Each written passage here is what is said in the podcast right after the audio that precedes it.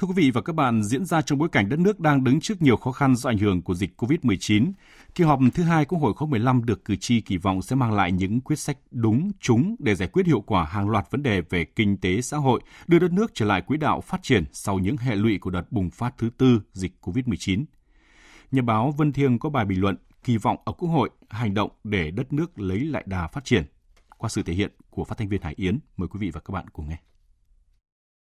Nhìn lại quãng thời gian từ khi kỳ họp Quốc hội thứ nhất kết thúc cuối tháng 7 đến nay, đất nước đã trải qua hàng loạt sự kiện chưa từng có do đại dịch COVID-19 gây ra, đặc biệt là ở thành phố Hồ Chí Minh và các tỉnh vùng kinh tế trọng điểm phía Nam.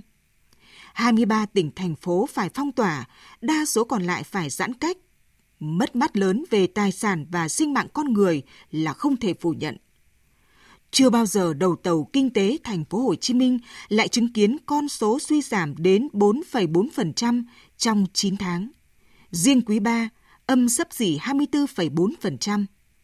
Trên phạm vi cả nước, quý 3 tăng trưởng âm 6,17% so với cùng kỳ năm ngoái, dẫn đến tăng trưởng của 3 quý đầu năm chỉ đạt 1,42% là mức thấp nhất trong suốt 20 năm qua. Theo dõi phiên khai mạc kỳ họp thứ hai Quốc hội khóa 15 được phát thanh truyền hình trực tiếp sáng qua, điều dễ thấy là bên cạnh việc đồng tình ủng hộ Đảng, Quốc hội, Chính phủ đã lãnh đạo chỉ đạo công tác phòng chống dịch thời gian qua với tinh thần đặt sức khỏe tính mạng của nhân dân lên trên hết, trước hết. Nhờ đó mà chúng ta đã cơ bản kiểm soát được dịch bệnh, từng bước đưa cuộc sống dần trở lại bình thường – thì sự lo lắng của cử tri gửi đến diễn đàn quốc hội cũng khá nhiều, chủ yếu là những tồn tại trong công tác phòng chống dịch và sự tổn thương của nền kinh tế. Càng lo lắng thì cử tri càng kỳ vọng vào Quốc hội với vai trò là cơ quan quyền lực cao nhất của đất nước, có quyền giám sát tối cao đối với mọi hoạt động của bộ máy công quyền dưới sự điều hành thống nhất của Thủ tướng Chính phủ khi triển khai các giải pháp khắc phục nhằm đạt mục tiêu kép vừa chống dịch hiệu quả, vừa chăm lo phát triển kinh tế. Nói dễ hiểu hơn là không để các biện pháp phòng dịch cực đoan bịt mất đường sống của dân, bóp chết doanh nghiệp. Chính phủ đã ban hành nghị quyết 128 về thích ứng an toàn, linh hoạt, kiểm soát hiệu quả dịch COVID-19 thay vì theo đuổi mục tiêu Zero COVID. Điều đó cho thấy sự linh hoạt trong cách ứng phó với sự cố chưa có tiền lệ.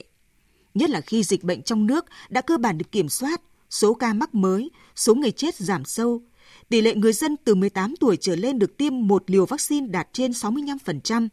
Tỷ lệ tiêm đủ hai liều vaccine là 26%. Hiện tốc độ tiêm chủng của Việt Nam đã tăng nhanh hơn một số nước trong khu vực và mức trung bình của thế giới. Chúng ta đã khống chế được đợt bùng phát dịch COVID-19 thứ tư. Giờ là lúc phải hành động để lấy lại những gì đã mất.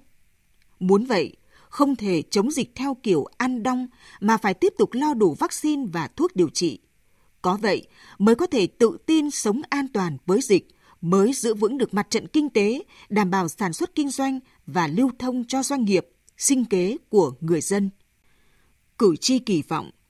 Quốc hội hành động tiếp nối truyền thống khát khao đổi mới và cống hiến, luôn đặt người dân và doanh nghiệp ở vị trí trung tâm trong mọi quyết sách vì sự phát triển bền vững của đất nước – như Chủ tịch Quốc hội Vương Đình Huệ đã phát biểu trong phiên khai mạc Quốc hội sáng hôm qua, mà có những quyết sách thật đúng, thật trúng, tạo một hành lang đủ rộng, đủ thoáng, đủ chắc để chính phủ điều hành thành công kế hoạch phục hồi nền kinh tế sau đại dịch, lấy lại đà phát triển cho đất nước.